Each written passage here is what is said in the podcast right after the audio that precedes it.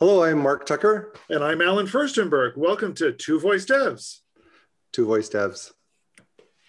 How's it been going for you, Mark? Oh, it's been it's been good. Pretty busy, but uh, busy. I understand. Oh, do I understand busy? Yes.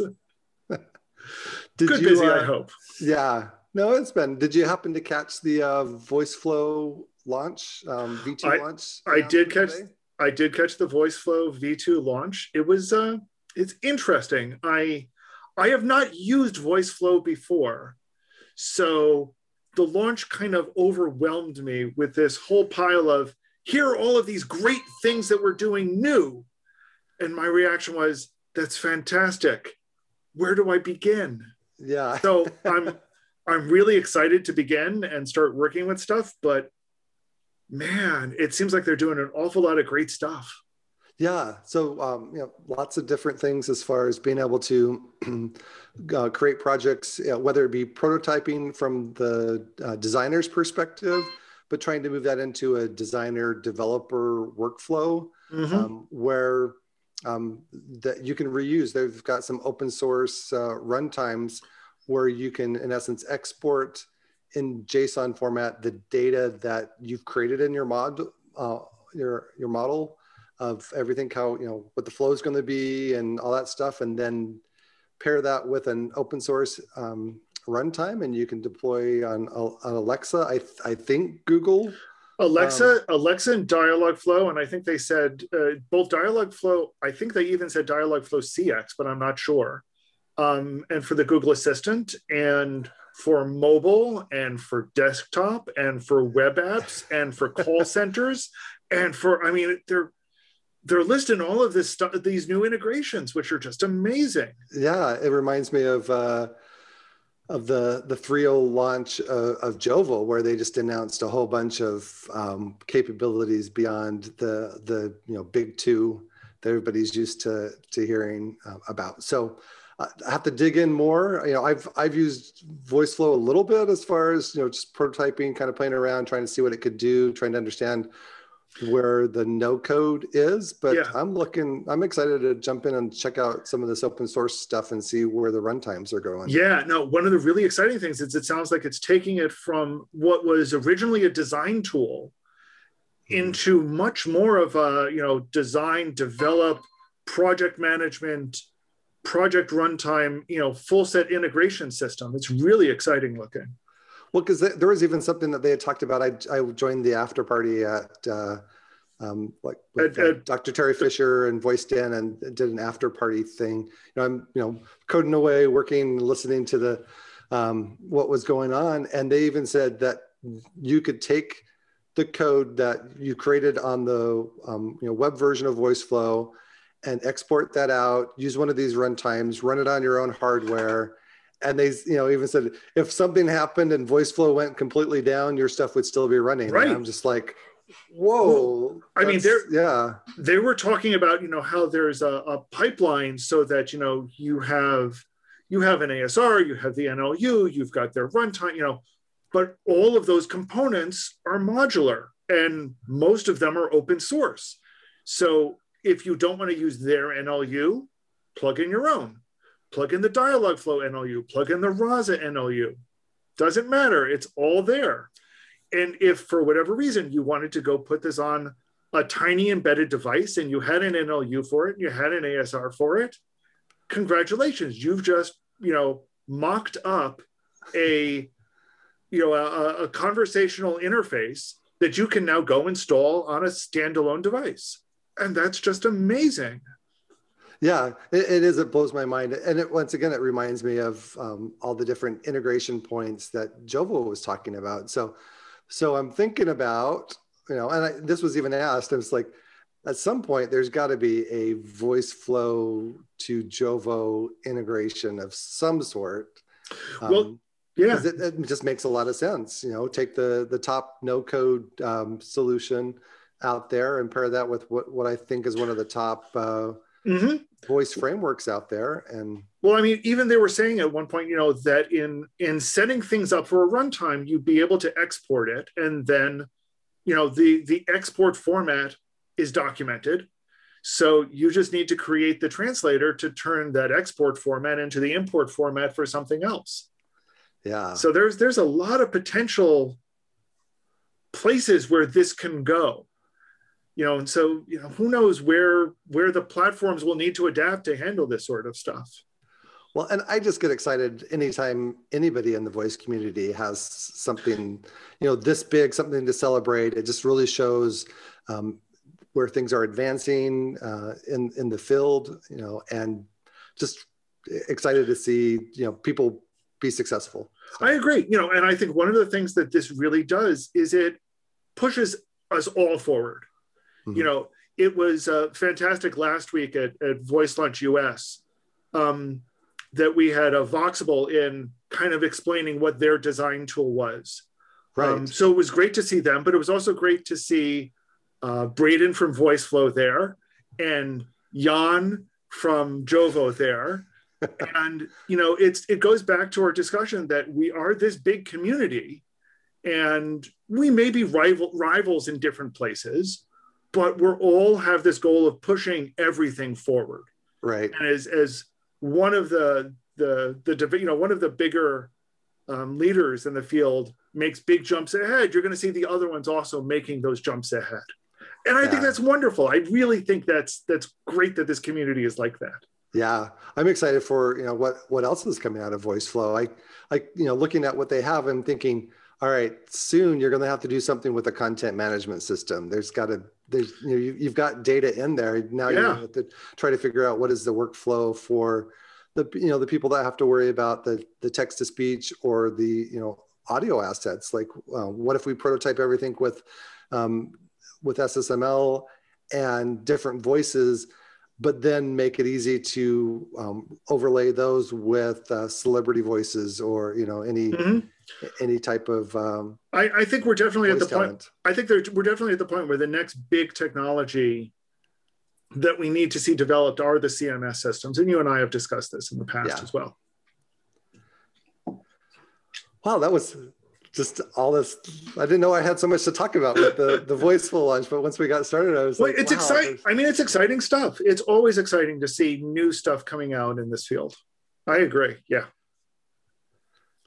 so you let's know, unpack we'll be working on that for we will you know uh, maybe we should you know maybe we should talk about getting you know some of the the developer relations people from jovo and Voxable and VoiceFlow on the show to to talk with yeah. us. From oh, a, it'd you know, be great to what you know what will you know what what are they offering developers? What sorts of things are are developers looking for that they they answer that they address? I think that's a great idea. Yeah. So we need to work on that one. Expect that one in the future. When we talked about what we wanted to talk about this week, though, yeah, we we kind of wanted to follow up from a show uh, about two weeks ago where we kind of started hinting at perform at uh, making sure we didn't run into performance issues. Right. And the pitfalls of doing so. And since then you ran into performance issues in exactly the way we talked about on the show. Exactly. Um, so why don't, why don't you start by telling us what happened and how you fixed them yeah um, well i'll tell you how i fixed it i, I just commented that code out so so what happened was um, I had an existing running skill and it was running uh, Dashbot. And for some reason, it, it glitched out and it wasn't, the, the endpoint wasn't hitting it. So it was causing um, the my skill to go down. Well, and my action because it was snatchword. And so I was like, what is going on here? And I, you know, I was able to see the, the debug and there was an issue and I sent something off to Dashbot and they, you know, they did respond back and indicated, you know, after looking into it that they thought it was just a, a glitch that wasn't something that's going to be you know run you know you know going to be i guess long term or something um, but i was you know worried about people hitting my you know action and skill that day and so i'm like all right i just uh, in my code to just commented out any you know my uh, two or three lines that would uh, be my implementation of my you know dashbot uh, um, plugin and just recompiled and re- well, redeployed and off we go, right? Mm-hmm. Um, so, so, so right now things are running without you know Dashbot analytics. Um, you know, part of that was because the uh, plugin that we had didn't do good error handling around the, the Jovo plugin didn't do good uh, error handling around the Dashbot URL posting failure. Mm-hmm. Uh, and since that, because it's open source, uh, had somebody in our in the community uh, jump in and go ahead and make those fixes to all the different uh, plugins that had to do with analytics and uh, push those out. So, so I believe it was Matt. I believe it was Matt Buck of Voxable, wasn't it? Voxable, I think it was. as, right. has become full circle again. so um, yeah, so he he did that, and I you know I had sent him some information about you know what my error was looking like, and he's like, yeah, it seems like that's the the way to go. So so that's uh, fixed out there. I just need to pull down the latest and you know re-enable re- things, re-enable and re- redeploy. Um, but that, but that does um, you know, answer questions. You know, one of the things that you have to do with with performance is that you have to worry about not only how long your code is taking to run, but how long the API calls that you're calling is taking, mm-hmm. and if any of those um, calls either have a really long timeout uh, set on them, um, or you know take a while to determine if there's if they fail then you could be in a situation where you run out of your seven seconds um, that you get for the each round term. And, and it's five seconds on the Google side. So you're I even didn't know that it was five. It's five seconds on the Google uh, side. Uh, so I got to change that on my on my skill and stuff because uh, on my you know, since I have a single code base running for both mm-hmm. um, skills and actions, I'm going to have to change that to five. So that's even less time but but you know even even at five five seconds is a long time when you're talking to something. It is. I mean you know if you if you think about it and you try talking to something and you wait five seconds for an answer that's a long time. So you know even even as generous as five seconds are i think we need to be thinking you know we're always need to be really conscious about how quickly we're responding you know and that, that's why one of the, one of the tricks i like doing as much as possible unless i need to do it during those five you know from the request to when i send a message back i wait until after i send it back if i can you know if, if i can possibly wait i wait because you know half a minute you know half a second you know if i can shave off half a second that right. feels like a lot that's significant it, in some does. ways yeah. So, um, like on the very basics, you need to make sure, like if you're running in Lambda or some other cloud service, if you're doing something serverless, um, there is going to be um, some sort of a delay, a cold start um, time on the very first one. And you know, if you've got a skill that's not getting used very much, um, then you might want to do something like go and ping it every so often. I think actually on the, the, the health check thing that they've plugged into the Google stuff actually acts Justin, as a warm. It is just enough most of the time, not all the time, but most right. of the time. Yes. To keep the keep the keep things warm on mm-hmm. the on the serverless side, so it's not uh, you know creating um, I guess starting everything from scratch, but but it's actually remarkably fast uh, comparatively um, on, on the serverless side of things to get things started up. But that's one thing to to pay attention to and make sure that the um, how you've got things configured like I'm running on lambdas, um, how much um, how big or how much memory that you set on your lambda really determines memory and CPU. Yes. And so pay attention to, you know, how things are perceived and taking, check your your CloudWatch logs because it's going to tell you your, your request response and like how much time it took.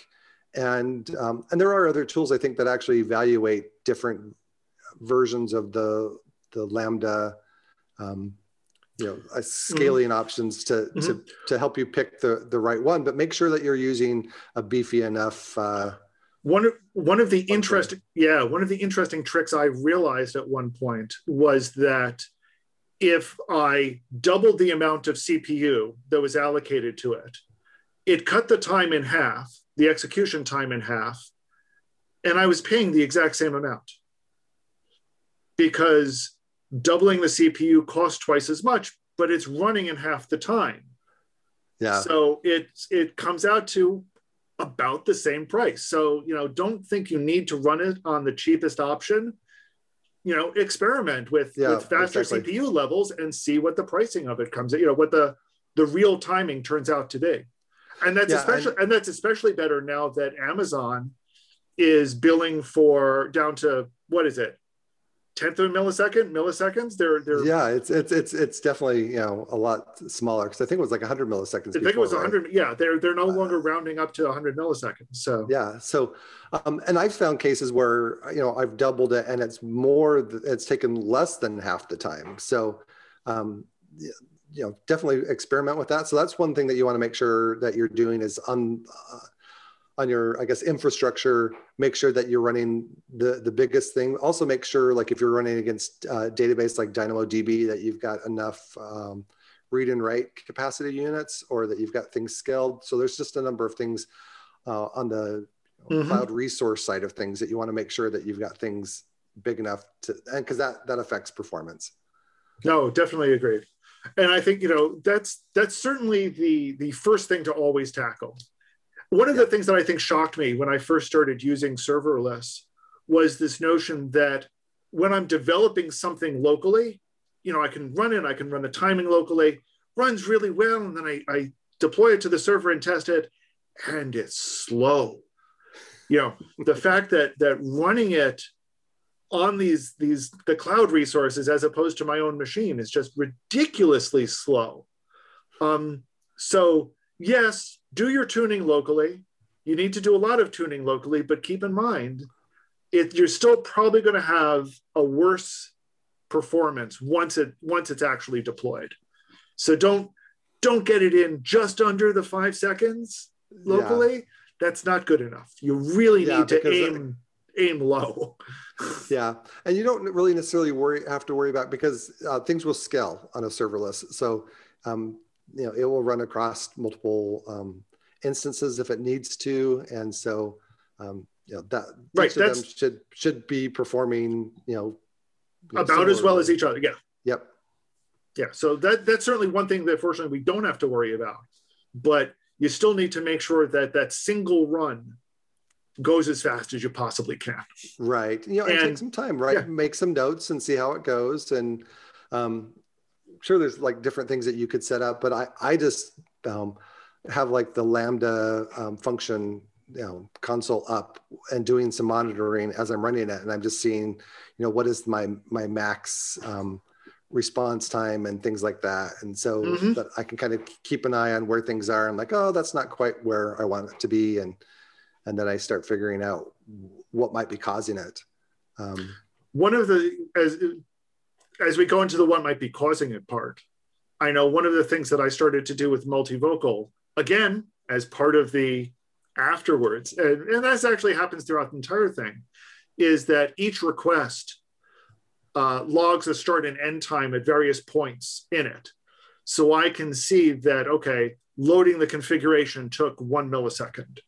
Hmm. Doing this part of the processing took 10 milliseconds. And when I start seeing numbers, you know, creeping up, I can now go in and look at, okay, what which part of my code exactly is causing me the biggest penalty yep. and can I do something about that? Yeah, no, that's a, that's a good way to do it because then you have, you've got at least a log or a place someplace you can go back and look over time and say what was it last month or Right. you know, what's what's going on now what's what's Right. different what's taking Yep. time and putting that instrumentation in up front Yeah. lets you go back and say okay where where have i started running into problems what's happening now Yeah, and I've when I do logging, I go through a logging class where I can then uh, change it. So it's not just console logs that get logged all Yeah. the time. Then I, can set a, an environment variable, which is a log level, and so I can turn you know full debug on, which is going to give my my enter and exit logging, all of my you know trying to find something exactly where something is. And then um, once things seem to be up and working, I can turn that to a Yep. less verbose logging. So you're you're going to be logging less. There's going to be less clutter in your CloudWatch logs and things like that. yep the thing i like about this about the way i do it with multivocal now is i have that individual logging when i'm trying to to figure out a problem this lets me kind of get a snapshot of the whole thing mm-hmm. and say, okay, the whole request took a second, but this chunk took, you know, half of that time. Right. And if I even if I don't know exactly what in that is is taking it, I can start to narrow down. Yeah, you, yeah, you can do that because it turns out that you might need to make multiple REST API calls to get to something that you need. And just remembering every every you know request response cycle is completely um, stateless. And so if you're going to have some state stored in a database, then it's going to start and it's going to pull that information, that user session state um, out of the database. And at the very end, it's going to write it back to the database. Um, and so you can start to use those things, but you know, you, you might need to, you know, make an API call to get a token to then call a secure endpoint or like, you know, mm-hmm. log in or authenticate some way um, to then make an API call. And maybe you have to make two or three API calls as part of one thing. And that might you know be taking two seconds to make all those api calls right and some of that may even be out of your control you know if you're using yep. a library that is you know making calls that have to authenticate with oauth the library may be the one that realizes oh this token has expired let me go refresh the token well right. that's now another api call or two that's out of your control right so it needs to be so, done but you're not doing it yeah so pay attention like if you've got options on for different ways of, of different providers of this you know service um, maybe take a look at that um, and, and make your choice based on how chatty um, the, the API is. Um, or if you're working on an internal project with a team that's in control of the API, then you may need to say, hey, I need this other endpoint over here that's going to give me back exactly the data that I need, or or or maybe use something like GraphQL or some of the the newer technology where you can say, um, I've got these multiple tables that have information in it, but I only want to do a join across these two, and this is the info, all the information that I want back, and they can do all that in you know one API call. Mm-hmm. One of the things, and this is an issue I encounter a lot in Vodo Drive because it does a lot with the Google Drive API and hitting yeah. the Sheets API, and you know when Sheets start getting long, they start getting slow. Um, what? Yeah, shocking.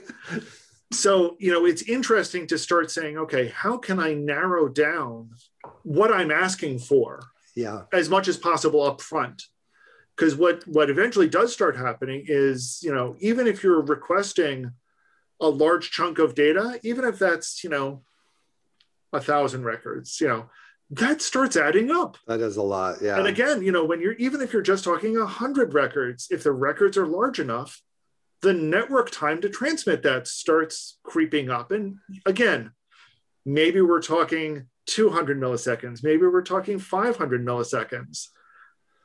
That starts adding up when your limit is 5,000 milliseconds yeah. to do everything.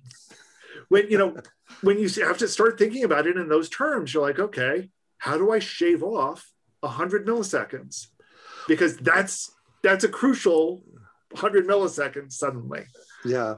Well, and you you know you have to think about it. You're not going to um, you know there might be a reason to return back 100 rows or a thousand rows, but it's not like you're going to go through and say item one is this summary information. Item right. two.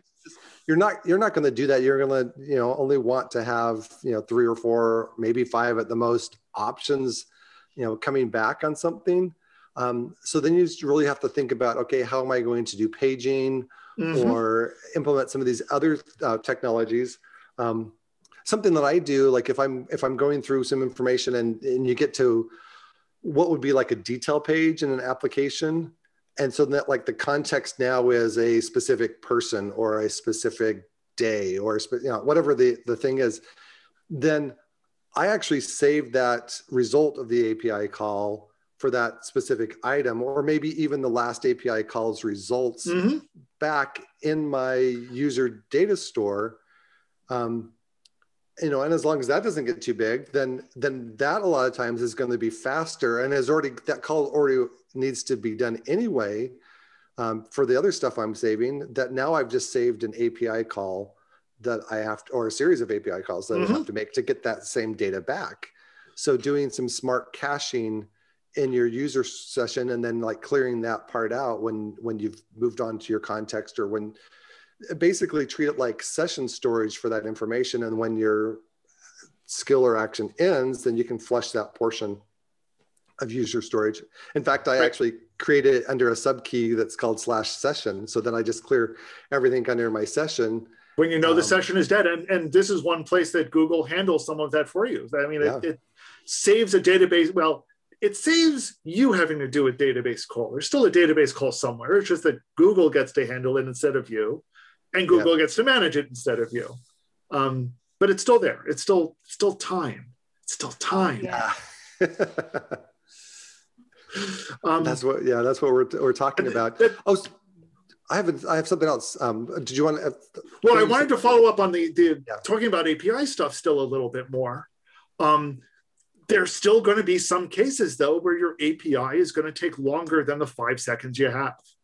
And yeah. that's just the nature of some of these APIs that we're dealing with. Um, and that's where it starts getting complicated. I know that both platforms have different ways to deal with that, and they're they're tricky. Um, so I know Alexa has a way that you can send back or start sending back a result and then kind of send a, oh, wait, I actually have more answers for you. Um, which I don't know, is that, I remember reading about it. I don't Are you talking about progressive response? That must be what I'm talking about, yes. Yeah, actually, progressive response is just being able to send back saying, hey, I'm getting some information. So it's a way to send back a, a little, um, I guess, some TTS um, back to the client while it's making the API call. So you don't get any extra time. It's just kind of like that. Oh, interesting. The, okay. Showing the cursor on the yeah. UI or something to, to, to make it seem like it's doing something. So you're like, oh, okay, it, it heard me. Um, well, but still, again, you know, when you're talking seven seconds, getting a mm-hmm. response mm-hmm. back quickly. Yeah. And so then like, it, it helps a little waiting for, you know, the rest of the response. Yeah, because the, the perception to the user is that they've heard something within just a, a you know a second or so, right? While it's really still making the query, and you know the the other option is that you would have had to wait three seconds. So maybe now in 500 milliseconds you get this thing back that says, uh, getting your you know searching for the result now or whatever you want to mm-hmm. message. And then and then the message comes back. And so it seems like you know to the user hey this is being more responsive um, but it's not really doing anything other than letting you send back a message right. on, stuff. on the Google side, it's a little more complicated um, since we don't have progressive response. The solution that I've cooked up with, uh, that I've cooked up, and I recommend people try to use, is send back the response quickly. Uh, after your response is processed in another thread or as part of the same process, continue with the API call, get the answer, save it in a database against the session somehow as part of the response you send back saying, hang on, I'm still working, play an audio clip using the media player. Oh. When the media player finishes, it triggers an event. That event now goes back to your action, which checks the session to see if it's got a result for you. If it does, it gives you the result. If it doesn't have a result, it sends back a response saying, I'm still working hang on just a little bit longer and repeats this process. Ooh, interesting. I'd like to see that in action. Well, surprisingly enough, you actually do if you've played crosstalk. Oh, I didn't notice that. It well, it's because I'm very subtle about it. In in the splash screen for crosstalk, the splash screen comes up immediately. And you then says something like getting a list of games. Well, that getting a list, and then if you listen very carefully, you'll hear an audio clip played. Ah. That getting a list of games plays the audio clip and then triggers the next round. Now, I'm guaranteed to get that in one round. So that's not a, uh, it's not forced by timing. But I did that because I wanted the trivial response. I wanted the splash screen to, to show up immediately. Immediately, yeah. And then because loading the, the list of games could take a little bit longer. I see. That's a nice little trick. It's it's a clever trick. It's one of those tricks I keep thinking I should, you know, formalize and codify into multivocal so anybody can use it. Um, but I've I've talked about it a couple of times now. Oh, well, good. It, Thanks for sharing that. It, it also fails in certain cases because not everything implements media player, which we talked oh, about last time. Yep, that's true. So in those cases, you need to respond with something like, I'm still working, give me a moment, and then say something. And that starts getting a little weird. Is that, is that okay with you? You want yeah. to keep something? I don't know. Yeah, you know, something to to prompt them. So that's not it's not a perfect solution, but it's it's an interesting workaround that I found. You could that'd be interesting because you could say you could do something interesting like, "Hey, while we're waiting, um, you know, here's a little poll. Would you rather be a dinosaur or a frog?" And it would just take it could just take whatever, right? It doesn't. That's a good point. Yeah. The answer is you could kind of make it like a fun little, quirky, whatever the style is of the of the the game that you're doing or the or the rest of the app that's going on. Yeah. You know, just just you know, getting a little bit of information if you need to get that information as well. That's a great point. Yeah.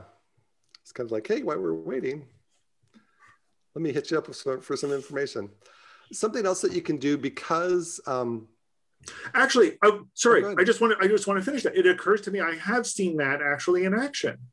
There was a a travel, uh, it was either a skill action or both, that you know got a bunch of flight information, um, but then the lookup for that flight information took a couple of seconds. So it said, while I'm looking up this information, let me ask you some more questions. And it would ask some more questions about what do you intend to do at this destination? You know, is this destination for work or for pleasure? Are you going, you know, do you need a hotel? So that once it had the result back for you, it also had a little bit more information, some of which it may not have exactly needed. Well, that's interesting. Um, if you're able to capture that information, um, I remember a conversation I had once with um, Heidi Culbertson, who was was was you know was really good at figuring out based on what you know approximate age you are. Maybe if you need to have you know things said in a lower uh, tone or slower, or you know based on on or use different phrases. Yeah, yeah. And so one of the ways they would do that would would be you know the direct way is like how old are you or you know what's your birthday, which is kind of invasive but um, you could ask a question like, uh, when you were 10, what was your favorite show? Was it more like, you know, Gunsmoke mm-hmm. or um, Three's Company? I don't know, whatever, right? You should be watching Three's Company at 10. at least no, that's a great point. Is, is you know using that opportunity to get additional information, which again helps you determine how best to to respond to the person you're talking yeah to. you could get information that would help personalize the whole overall experience it may not be something that's directly related to the the game or or app um, but you could ask some information that could then help personalize it mm-hmm. um, that's cool i like that idea a lot of lot of interesting thoughts on that one yeah when um when a lambda function starts up then um the actually you use it and then it can be reused by somebody else. But if it doesn't, then it kind of hangs out there for a little while. If you've got some read only information, then you could actually use the fact that this the containers um, loading up and save it kind of at that container level, um, kind of like as a global almost, and and um, and so then the next time that somebody gets it, then you would have that information. So you could do that, like if you had a number of read-only um, assets, like the text-to-speech um, responses for all your stuff, you could mm-hmm. load that because that's not going to change during the life of that container. Um, so there, there could be other things that you do. Um, mm-hmm. This is actually one of the things. That's one of the things that I do with multivocal is when it starts up, it loads a bunch of the. It, it can load a bunch of the configuration from the database. Right. So that's a relatively expensive operation that it does up front and loads into memory. And then each execution, instead of going back to the database for relatively static configuration, right. it just pulls that out of memory. Yeah. So that's a, that's a nice little trick too. Um, yeah. It's just it's, it's just kind of another play. You can cache things, uh, you know, at the user session level that's stored to the database, or you can actually stash it at, at a global level if it's read-only information the trick there is making sure that you're not doing that for user information because. You don't necessarily hit the same session each time. exactly. And that's that's something to remember. Um, you can still you know you can store it in a local memory as long as you're willing to you know assume that you're not always going to see it there. Yeah. But you know so it's it's useful as a cache but don't rely on it. Yeah. So that's another trick for performance um, there are starting some of the the tools to help you figure it out we are already talked about like at the aws service level you can go into your uh, CloudWatch logs or your Lambda monitoring screen or your DynamoDB monitoring screen, and you can you can look at some information and, and help. But some of this stuff actually um, Amazon is surfacing in your built-in analytics panel. They have this uh, panel called the performance uh, panel. Now, you, you say Amazon there. Is that AWS or Alexa? This is actually Alexa. I was going to say, which of the two were you talking about? Okay. Yeah.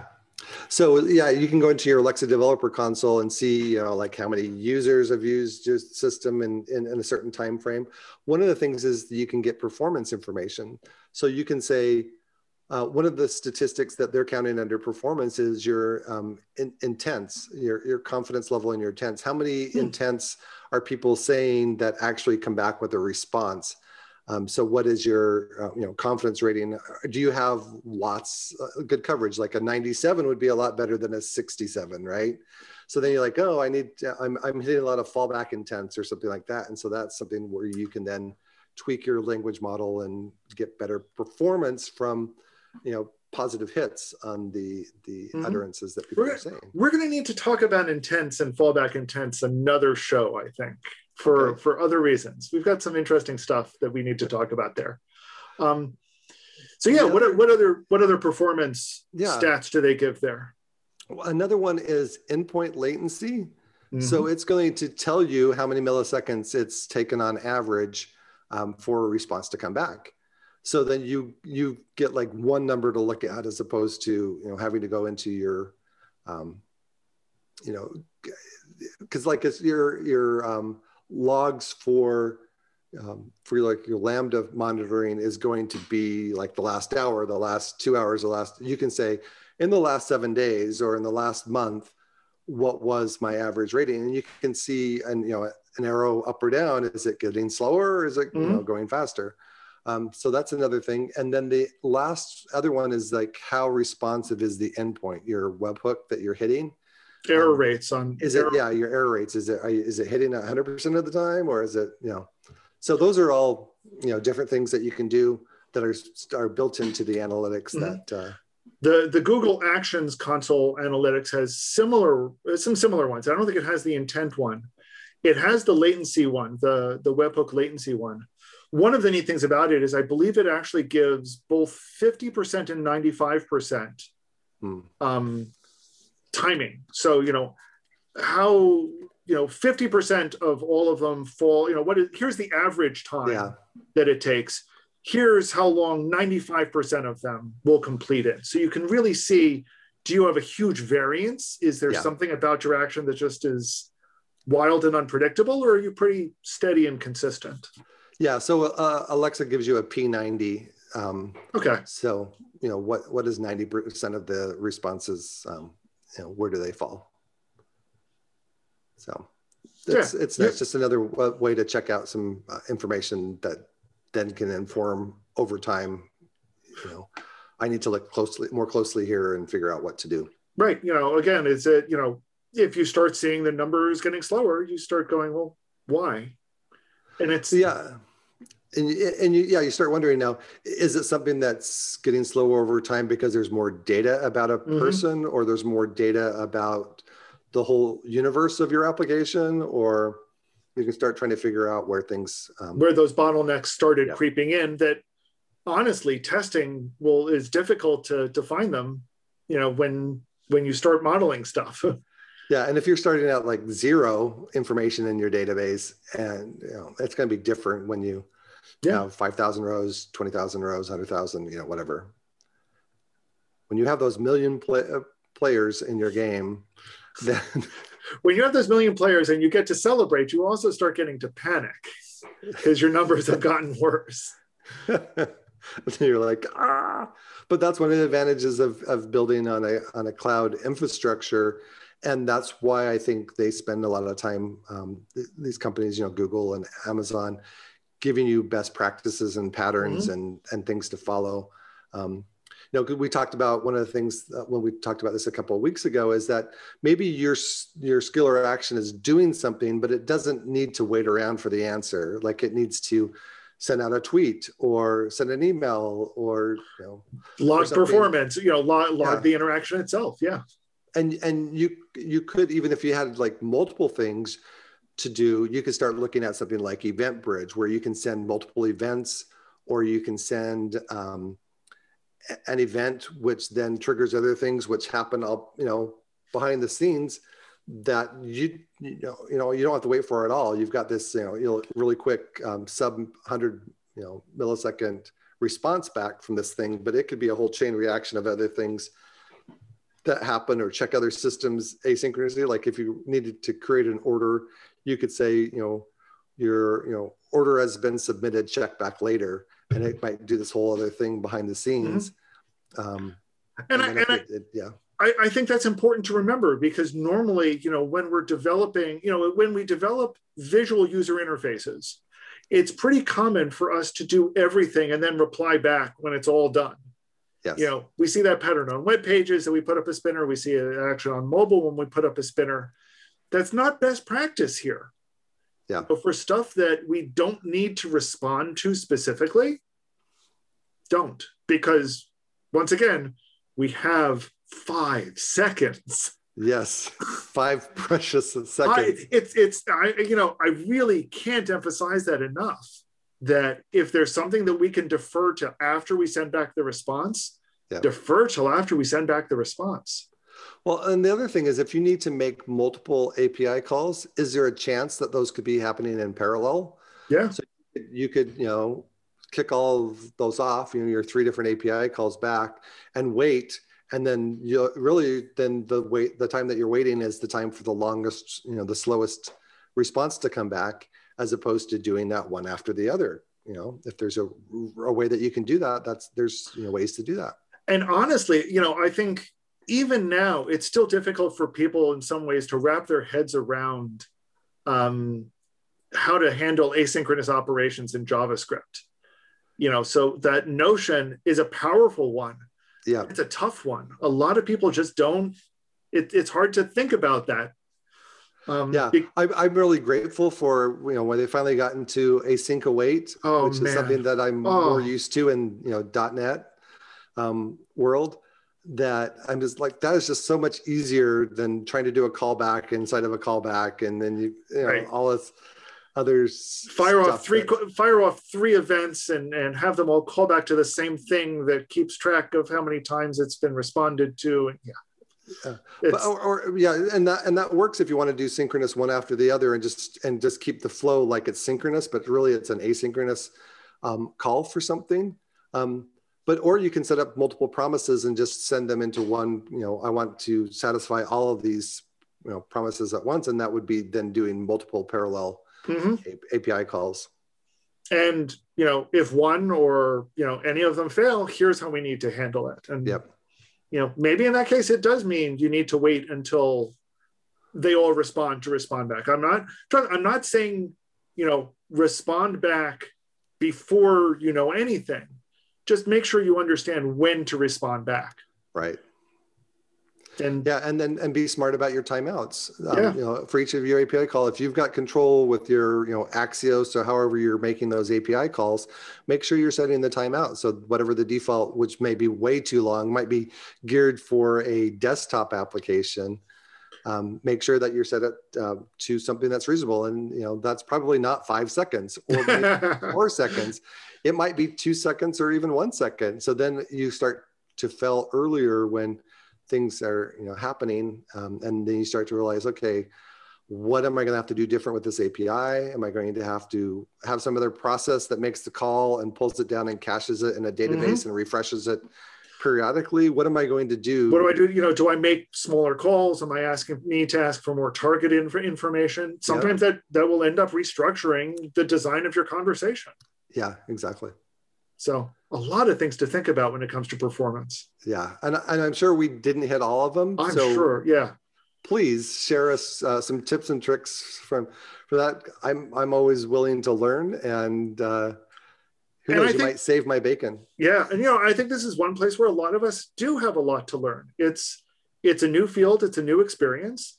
We would love to hear what what people have to say and and their performance tips and tricks. Yeah, please do. Um, and uh, you know, if you want to hear about a you know specific uh, you know problem that you're hitting and w- want our opinion, we'll you know just speak up or have an idea for a developer you want on um, to share some of their insights. Just let us know. We are we are always uh, on the lookout for new questions, new problems to help you solve, and hopefully that we can solve together. And uh, if you know those that we do get, we will talk about them another time on Two Voice Devs. Two voice devs. Take care, everyone. Yeah. Take care.